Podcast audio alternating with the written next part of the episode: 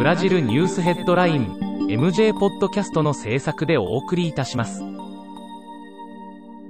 ブラジルニュースヘッドラインは、ブラジルの法事紙日経新聞の配信記事を音声で伝えるニュース番組です。ブラジルの社会、政治、経済に関する記事の見出しのみを抜粋してお伝えします。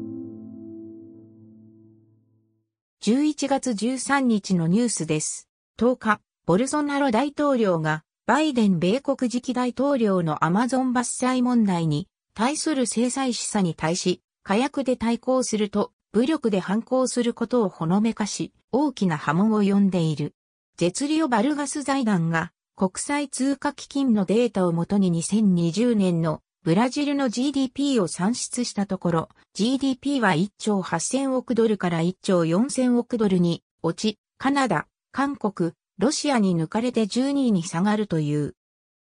11日、全国市長選世論調査の結果が発表され、サンパウロ市では、コーバス市、リオ市では、パエス市のリードが大きくなっている。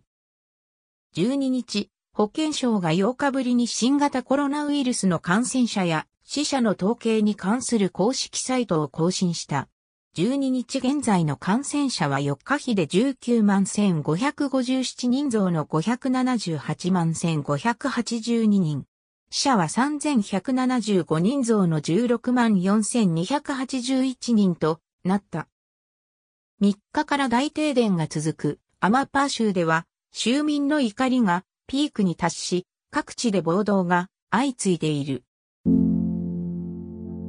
日経新聞サイトでは最新のブラジルニュースを平日毎日配信中。無料のメールマガジン、Twitter、Facebook、Instagram から更新情報をぜひお受け取りください。ブラジルニュースヘッドライン